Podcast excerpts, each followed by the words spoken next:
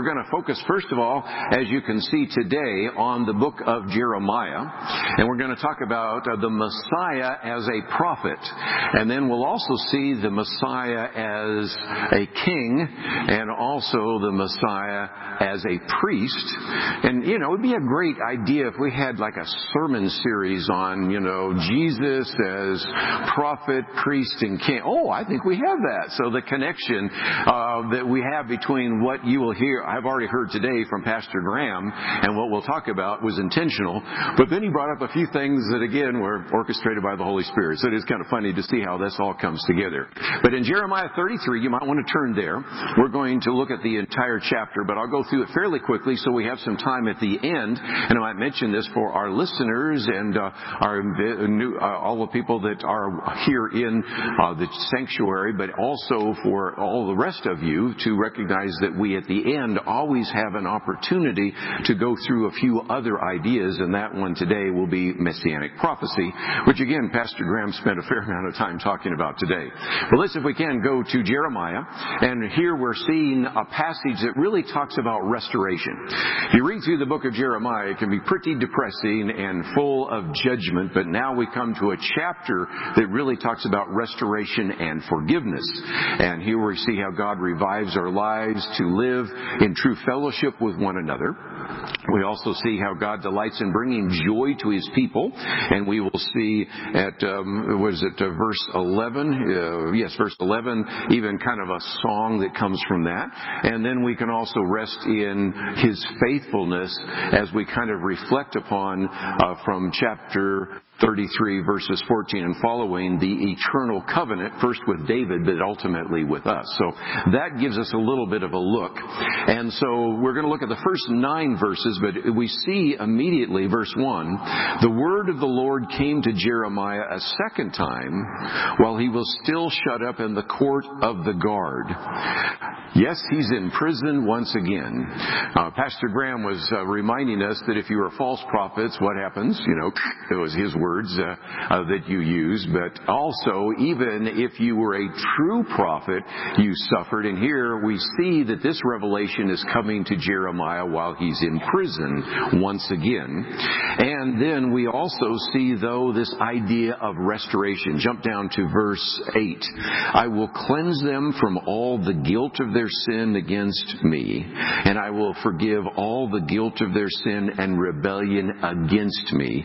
And so this, in the midst of some pretty bad news, we've had about 32 chapters here of Jeremiah uh, speaking the word of the Lord, and it wasn't something that would cause you to be the most admired individual in the community. And now, in the midst of some of the dark judgment, we see some restoration. And in re- many people actually call this section as the book of restoration within the book of Jeremiah because you see this image of restoration and healing that comes through here as well. And up until now, we've had quite a bit of judgment and now we get some restoration. So certainly as we come to the December uh, period of time and we begin to think about Christmas, this is certainly a much more positive message we'll have today.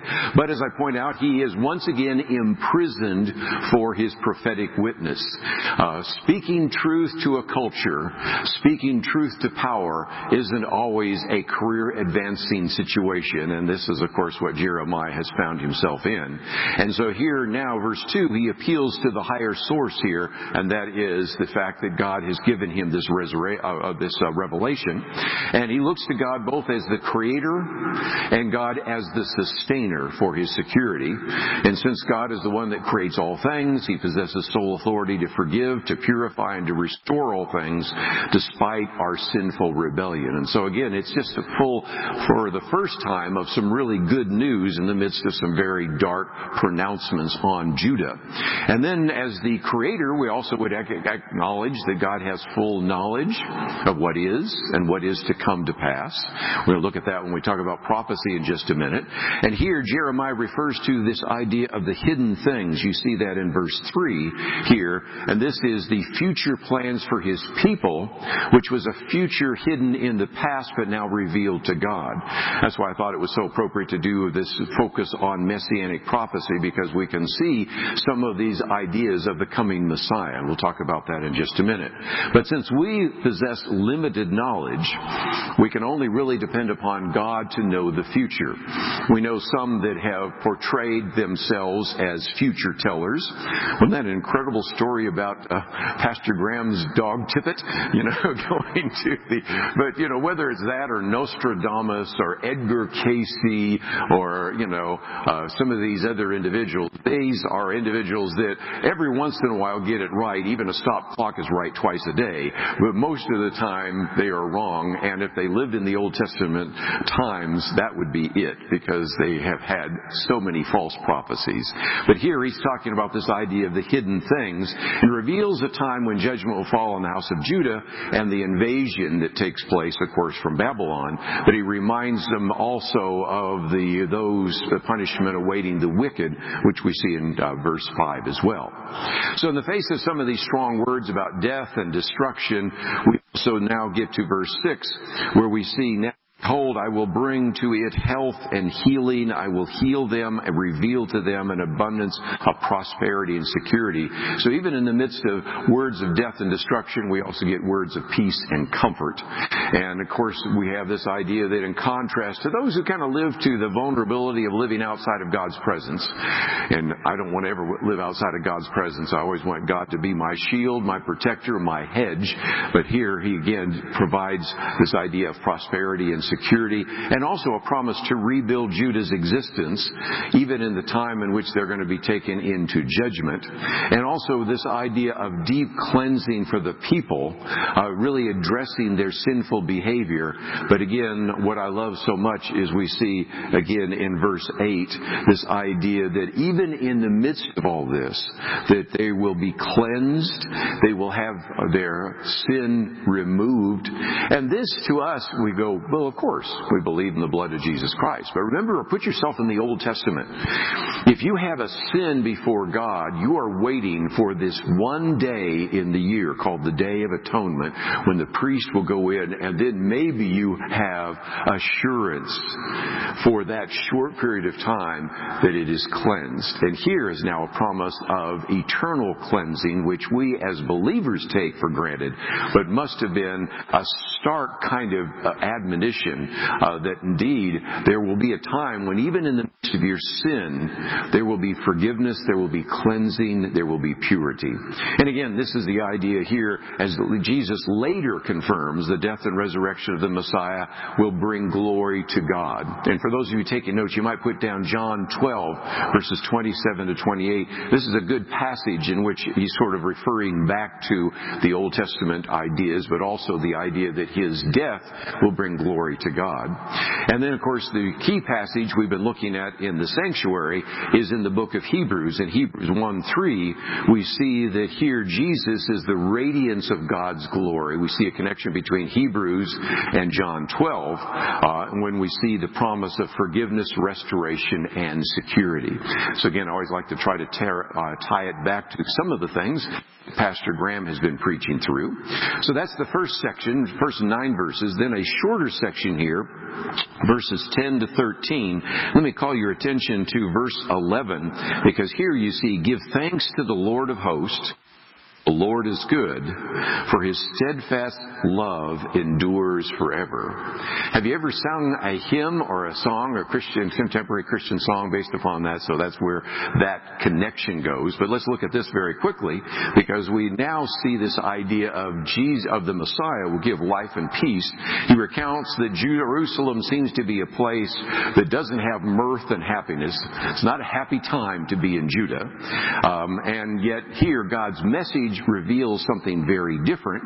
And with God, the pain of the past doesn't necessarily need to be the fate of the future but instead promises to restore the joyful songs of the city, and that apparently is one of those. You can read that in the Hebrew, of course we sing it in the English, and it's this idea of joy as well.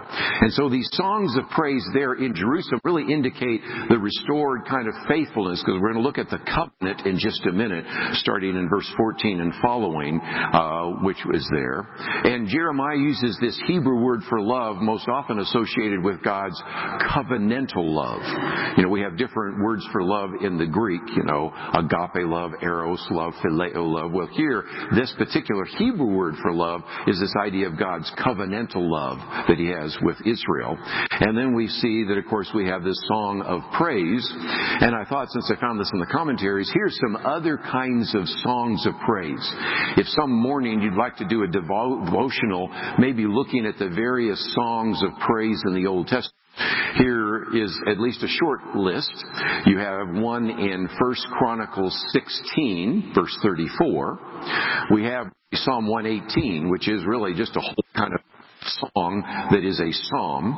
And then we have a whole section of psalms that are actually the psalms or psalms of ascent when they would ascend into the temple. And those are Psalms 136, 137, 138, and 139. So anyway, if you wanted, uh, if you uh, think about that from a, idea of worshiping God, we see some of those ideas there as well. Then in verse 13 we have God's love restores the hearts of His chosen people. The entire land, of course, is going to benefit from that as well. And then this uh, promise that the desolate lands would be abundant, that they would be full of stocks of animals and others. And then He uses the shepherding language as well. And if we'd had some time, I was thinking uh, last week when uh, Fred was up here, he reminded us of a little video that I showed of the shepherd uh, waiting and asking everybody to call the sheep, and nobody ever came to the sheep. And then finally we had the shepherd up there, uh, and then the sheep came. Uh, we do have that on our website if you wanted to find that. Maybe we can show that in the future. But again, this idea of Jeremiah and the shepherd, just as we saw it in Isaiah and other passages, uh, is uh, available as well. And then finally we see um, this idea that all of what is communicated here finds its fulfillment or its full completion in Jesus Christ. And again, if you're taking some notes, you might put down John chapter 15, uh, verses 9 to 11, which, by the way, are part of the red letter version. We heard about that today. Read the red. Okay, so that would, that would be part of the uh, pre- high priest, uh, priest, the uh, priest uh, little sermon that he gives there. And then also in the midst of some of that, we might also recognize as well that when we granted this idea of life and peace, we also see a very natural connection with what the apostle Paul says in Ephesians, uh, excuse me, in Philippians chapter 4. Um, and this is that when we face trials and temptations, uh, we see that we can rest in God's peace. And Christ is the good shepherd, lays down his life for the people. You see that in John 10, and for his sheep, and restores his people to pastures filled with abundant life. And of course, the famous Psalm 23. So that uh, gives you a little bit of a look at the uh, first 13 verses. Now, even though this is a longer section, we'll go through this fairly quickly, but verses 14 uh, through verse 26 is the eternal covenant that God has with David, but the Davidic covenant relates back to the Abrahamic covenant and some of the other covenants, the Mosaic covenants. We're going to talk about covenants here for just a minute. And by the way, if covenants is one of your questions, we did have that Ask Kerby question a year ago. So again, you can go to PrestonwoodExamined.org, type in the word covenants, did a whole presentation on the different covenants. So if you're new to the class or you said, I need a refresher course on the covenants, that is all available already on PrestonwoodExamined.org. Well, let's look at these covenants because this is very important. Here, first of all, Jeremiah begins to present this idea of a new covenant. Let's look at verse 14. Behold, the days are coming, declares the Lord, when I will fulfill the promise I made to the house of Israel and the house of uh, Judah. In those days, at that time, I will cause a righteous branch, remember we talked about that last week, to spring up for David, and he shall execute justice and righteousness in the land. In those days, Judah will be saved and Jerusalem will dwell securely, and this is the name by which it will be called, the Lord is our righteousness. Now, much of that still has to be fulfilled in our time, but we can see that he's indicating a time when all these promises that were given to the nation of Israel will be literally fulfilled in this righteous branch who is the Messiah, Jesus. Now, this is kind of interesting because we have a couple of references happening simultaneously because Jeremiah is in some respects referencing the promises that were given to the Davidic king, David, and those who sat in that throne, but also to the Levitical priesthood because we see this uh, going down verse 17, for thus says the Lord, David shall never lack a man to sit on the throne of the house of Israel, and the Levitical priest shall never lack a man in presence to offer burnt offerings, to burn grain offerings and make sacrifices thereof. And so all of a sudden they're bringing these together.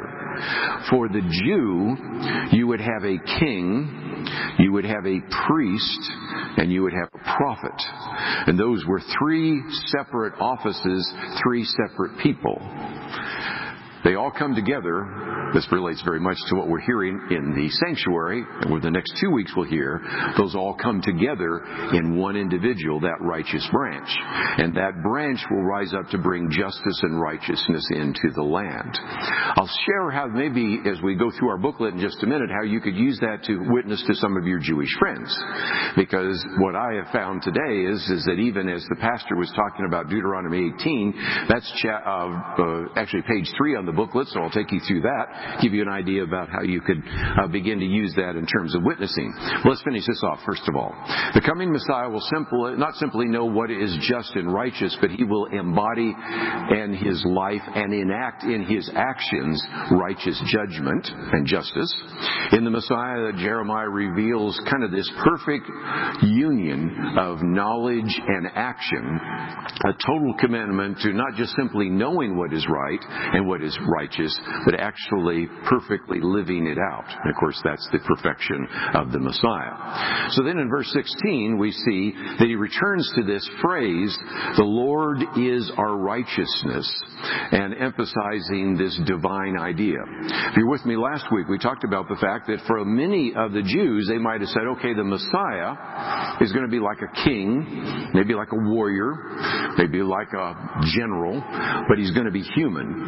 And they started using, we saw first of all in chapter 23, we see it again now in chapter 33, this idea the Lord is our righteousness, this idea that there might be a divine nature to the Messiah, which is of course the case. And so this is something that would also have maybe caught their attention because they were thinking of a human Savior, and of course we have a divine Savior. Then verses 17 to 20 through we have this idea of the special role of this coming Messiah, uh, everlasting and eternal Savior. And ultimately we can see how these are literally fulfilled in Jesus, the Davidic promises. And again, this idea of the promise that He will rule forever. So I gave you a couple more verses for anybody that's um, obsessive and wants to write those verses down. Here's 1 Timothy 1, verse 17. And you also have 1 Peter 5, 11. And perhaps the most significant in the book of Revelation, Revelation 11 verse 15, are some places where again you see that being fulfilled in the person of Jesus. Furthermore, he reveals that the Messiah will fulfill all of the Levitical promises uh, revealed under the Mosaic system. We see that in verse 18, which you just read. And so again, for the Jew, that's the Levitical law. And so that fits together. And of course, then we come to the understanding that no sinful human being could fully satisfy God's demands. You would need a perfect, eternal priest which in just a few weeks, Pastor Graham or Jared Stevens will get into the fact that we don't have just a high priest alone, but one that can understand the trials and temptations we as individuals face. And this time we heard about Jesus as the prophet. Now, next Sunday, we will hear about Jesus as the eternal priest, holy and undefiled, providing the perfect sacrifice necessary for salvation. So that's next week. If you come to church and sit in the sanctuary, you'll hear the fulfillment of what here Jeremiah is talking about in chapter 33.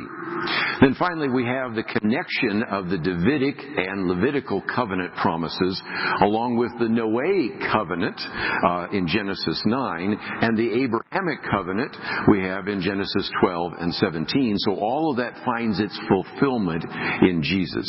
And if I had a little more time, I might spend it, but maybe we'll do that in the future. I'm sure I'm going to get another Ask Kerby on that probably, so we'll come back and review the covenants in the future. But again, some of that material is already on our website, uh, prestonwoodexamined.org.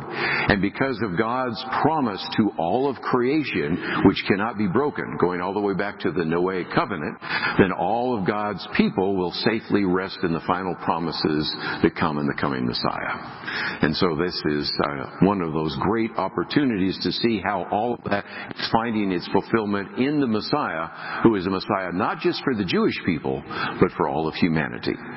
Chapter 33 then closes with a reaffirmation of God's favor to his people. Jeremiah returns to God's faithfulness and his created order as an affirmation of his enduring faithfulness to his people. And God does not plan a future filled with death and desolation for his people. He plans a future filled with, what's the theme? Restoration and life. So if nothing else, I hope that that uh, gave you a quick overview of Jeremiah 33. We've gone through Isaiah, we've gone through Jeremiah. Next week we'll go through one other and then I might just mention that two weeks from today we have our Christmas event here, uh, December 16th. So everybody got their little booklet here? What I thought I would do is uh, briefly, and I do mean briefly, kind of go through some of the messianic prophecies. And uh, you will see as you turn to that first page uh, that, uh, first of all, one of the things that we have here is that all, uh, so much of the Bible is prophetic in nature. more than one fourth of the Bible's content was prophetic at the time when it was originally written. Gary Frazier has used that statistic, 27%. Uh, Mark um, at our seminary uh, as well has used that. And so there have been quite a number of individuals. And so we have more than half of these, about 1,000 plus prophecies that have been fulfilled down to the minutest detail. Some of which we're going to look at in terms of messianic messianic prophecy, others having to do with different historical events. And these prophecies were written down from about 1400 BC to about 400 BC. And these ones having to do especially with Jesus were literally fulfilled in his birth, in his ministry, in his death, and in his resurrection. Now, if you find yourself saying, this is a nice little booklet, but I'd like to study this in a little more detail, let me recommend a couple of books. And matter of fact, at the very back of this booklet, you'll see that I recommend these. One is by Dr. D. James Kennedy called Messiah, Prophecies Fulfilled, which is kind of a thin book just on the messianic prophecies. And then you have this book, which is by Tim LaHaye called Jesus, which I mentioned I think a couple of weeks ago. This is kind of a coffee table book. Matter of fact, Suzanne had it on our coffee table up until today. Uh, you know, and it, uh, why the world is still fascinated by him, and it has a chapter in there, chapter five. No, um, actually, chapter five is the one I'm going to look at in just a minute. It has a chapter on the mess- messianic prophecies, which are chapter three. But I'm going to come back to chapter five in just a minute because of something Graham said today. Well, let's, if we can, work our way through just a few of these. And again, I'm going to be fairly um, quick on looking at some of those, but chapter, uh, page two, you'll see here that one of the things we see is when you open the book of Genesis, you can't even go any farther than Genesis 3, where it says that the Messiah would be born from the seed of the woman. Now, normally in the Hebrew, it would be talking about the seed of a man. There are one or two other places where you see this idea of the seed of a woman, but right off the bat, it's the seed of the woman who will then also uh, bruise your head, and you shall bruise his heel. And a lot of this, of course, I think relates back to the fact that already it is, even as we are running into the first record of human sinfulness, already the seeds, if you will, pun somewhat intended here, uh, for the future Messiah to come. And of course, by the time you get to the book of Isaiah, which we looked at a couple of weeks ago, many of the rabbis, even at the time the Jewish scholars, thought that they believed that that meant that the Messiah would be what? Born of a virgin. And so we see that fulfilled in Matthew chapter 1. But if you turn over to page 3, Pastor Graham talked about today the messianic prophecy in Deuteronomy 18. And so I thought I'd mention that for just a minute because this I have found to be a very effective way if you're witnessing to Jewish people. Because it doesn't matter whether you're talking about an Orthodox Jew who accepts all of the Old Testament or a Reformed Jew or a conservative Jew that maybe doesn't accept all of it. They at least accept what? The Torah, first five books of the Bible. And in Deuteronomy 18 it says what? Well, it says indeed that there would be a Messiah who would be like Moses. And so I thought I'd mention this real quickly because interestingly enough, in the book by D. James Kennedy, um, he has a chapter here, chapter 17, in which what he does is talk about the ten different comparisons that he sees between Jesus and Moses. Tim LaHaye uh, goes even further. He dedicates a whole chapter, chapter 5, in which he actually uh, documents 12 different similarities he sees between Jesus and Moses. And if you put the two together, you almost end up with about 20 different parallels between Moses and Jesus. Well, this is very helpful with your Jewish friends because if there is anybody that is considered to be one of the most important of all prophets, right up there with Abraham, it would be what? Moses. And starting to talk about the parallels between Jesus and Moses is a great conversation starter. And so, nevertheless, I just put that one in there just to mention it real quickly because that's, I think, one very effective way to witness. This entire booklet, I think, is, can be very useful in terms of evangelism with a Jewish person because you have these Old Testament prophecies written down, which the Jewish scholars at the time recognized were messianic prophecies, and then you have them literally fulfilled in the person of Jesus. And so this gets to be difficult for them if they really want to kind of think through the implications of some of these prophecies. Now let's continue on because on the bottom of page three, we talk about many of these prophecies that relate to the lineage of Jesus. And again, I talk about this because here it says, first of all, that indeed the Messiah would come from Shem. Well, we had three individuals uh, who were the sons of Noah that got off the ark, which were what? Ham, Shem, and Japheth. So in a sense, that alone eliminated two thirds of humanity right there. And then we can come to some of the others. It talks about being a descendant of Abraham. Then it says the Messiah would be a descendant of Isaac, not Ishmael. Then the Messiah would be a descendant of Jacob, not Esau. The Messiah would also be a descendant of Judah, not the other eleven brothers of Jacob. The Messiah would be a descendant of Jesse in the tribe of Benjamin. And then the Messiah would be from the house of David. And of course, you can see Jeremiah 23, which we just looked at last week. So you can begin to see that there is a very significant narrowing down of the Messiah. Now there's a couple of key points. I think I even mentioned them here.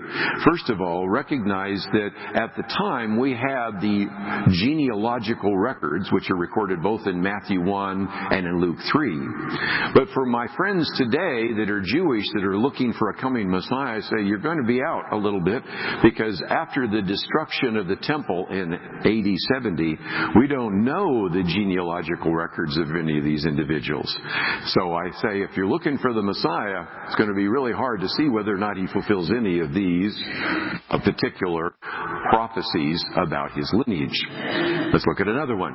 One that's, of course, a very good Christmas message is, of course, that the prophet Micah predicts that the Messiah would be born in this very small town of Bethlehem. And as I point out, this wasn't even necessarily the intention of Joseph and Mary, but they were required to actually go that 90 mile trip, riding and walking, uh, to finally end up in Bethlehem where Jesus is born. We see that, of course, uh, actually fulfilled in Matthew 2 and Luke 2. Then you have this curious prediction, which uh, we also have in here as well, of the statement that indeed the Messiah would come out of Egypt. It's in the book of Hosea. Now again, Jewish scholars looking at that might have said, well, what that probably means is, is that since we were the children of Israel and we came out of Egypt, that uh, during the Passover, that must be what it means. But that isn't exactly the way Hosea expresses it. And of course, we see that Matthew clears it up by reminding us that after Herod orders the death of any male child under the age of two, Joseph takes his wife and Jesus quickly to Egypt. Matter of fact, some people said, how would he have afforded that? Well, the argument that we say in our Christmas quiz is they received some gold, didn't they? And a few other things. That, in some respects, the uh, Magi may have actually funded, provided the funding for that trip and allowed them to live there for a time before they make their way back to Nazareth, and Joseph is once again to earn a living for the family. Let's take a couple more real quickly. We've looked at the book of Isaiah, but we also see this in the book of Malachi, prophesied that there would be a forerunner to the Messiah. And uh, because of the judgment which we've been reading about here in Isaiah and Jeremiah, we recognize that there is there was a judgment on Israel, and from 400 BC to the time of John the Baptist, there was no prophetic word.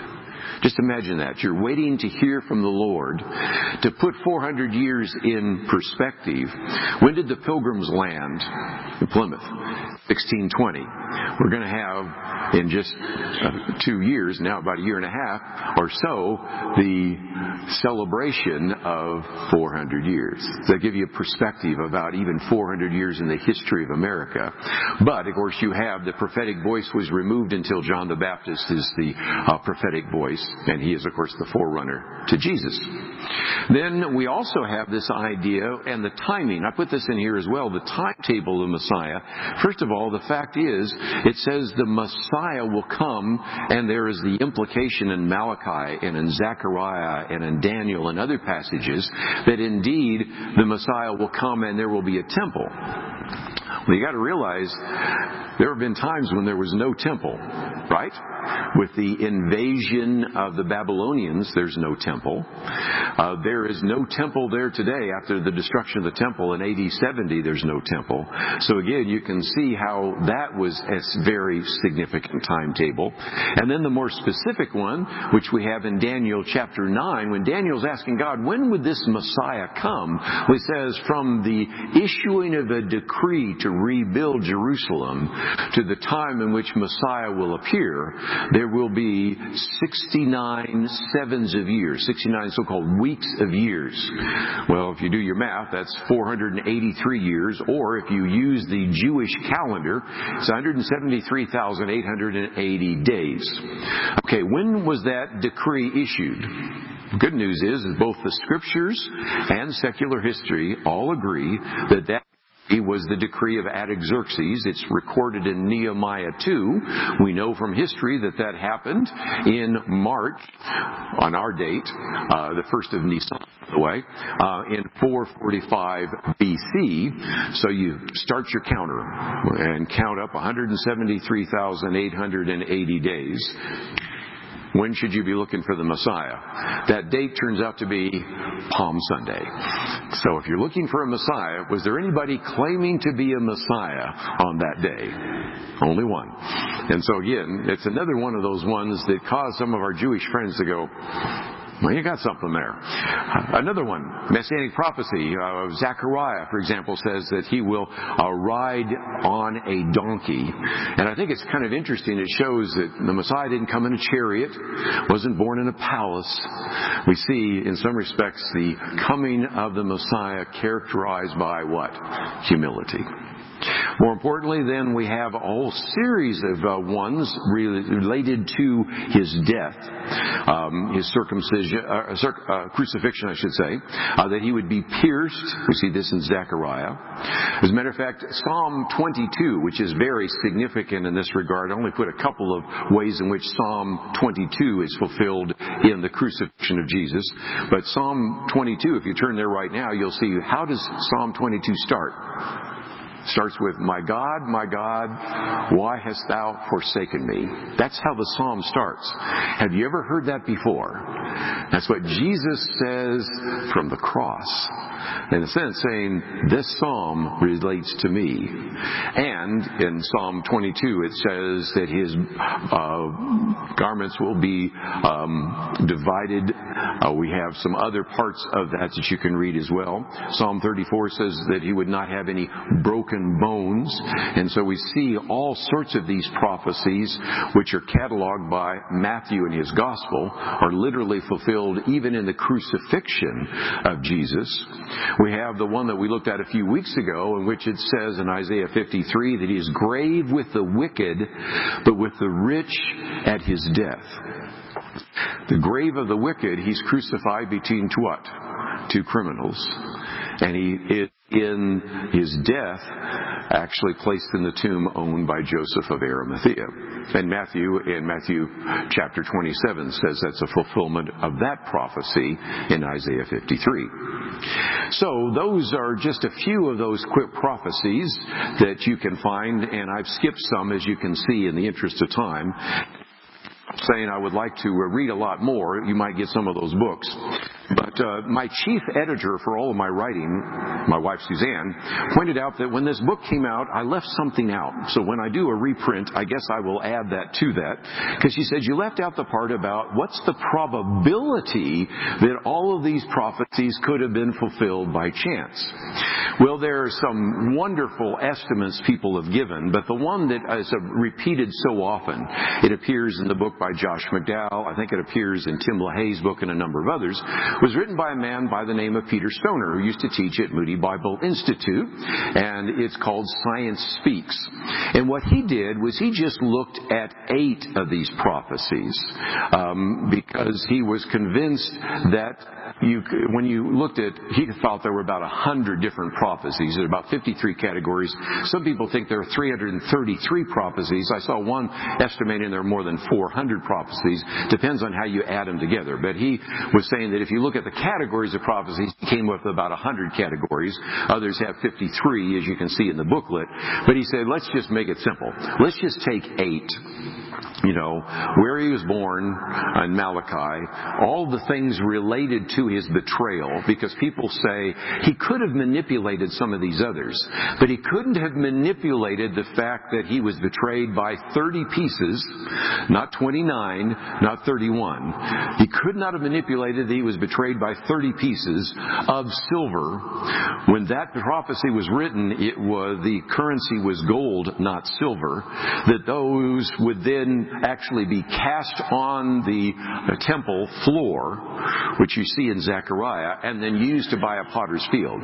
So he picked the eight prophecies that nobody could possibly have manipulated by himself and said, what's just the probability that just eight of those almost hundred prophecies could be fulfilled by chance? And he gives some pretty low estimates, but we'll use his. And he figured that the probability that one person could, just by the luck of the draw, have those eight messianic prophecies fulfilled by accident is one chance in 10 to the 17th power. Everybody goes, well, that's a big number, but what's that like? And so Peter Stoner goes on and said, well, what that number is like is imagine the state of Texas, that you could cover the state of Texas two feet deep in silver dollars and you mark one of those silver dollars, and then you can fly around in a plane or a helicopter anywhere you want to go in Texas, and that's the chance you reach down and pull up that one silver dollar. And I like to say to my secular friends, you're betting your eternal destiny on that one. And so if nothing else, it's one of the reasons why, if nothing else, we suggest that these arguments for messianic prophecy are very powerful. And at Christmas time, this is a great time to use this. If you know somebody you want to send one of these to as a booklet, I'll give you an extra one uh, because these really get them thinking about this at Christmas time. And of course, many of these prophecies relate to his crucifixion. And so this is also a great evangelistic tool at Easter. So if nothing else, I think we can see that. But before we are done, let me just mention there's one other prophecy that I think is really powerful. And that is the fact that Psalm 16 said that God would not leave the Holy One, it's very obvious it's talking about the Messiah, in hell, nor would his body see corruption. Well, it turns out that that particular prophetic utterance was then used by Peter when he stands in the temple steps on the day of Pentecost and says, as he's referring back to this, his soul was not left in hell, neither did his flesh see corruption. And so again, it's interesting to see that we also not only have messianic prophecies, that's the last one in the book here, that give you an understanding of his death and burial, but most importantly, as it says here, Jesus is alive, his resurrection. So if nothing else, that's one of the reasons why I wanted to make that available, a little booklet. I think you can use it evangelistically, and if that's an encouragement to you, that was my goal. Uh, some of you are saying, okay, what's the next um, Ask Kerby question? Okay, this one's coming in. Because if you were watching this week, there are scientists now that at looking at mitochondrial DNA have really shaken up the whole theory of evolution because the research, if they actually take seriously the mitochondrial DNA, suggests that all of humankind originated from two adults. Now, they still put that back thousands of years earlier, but all of a sudden, there are all sorts of people saying, now what? Oh these, we, we are, we evolved from pongid apes in the African plain. There were multiple pa- parents and all of this. So we're going to get into next week a little bit of science because now the scientific community is going, we didn't see that one coming. So we'll talk about that next week right here in the examine class. Parker?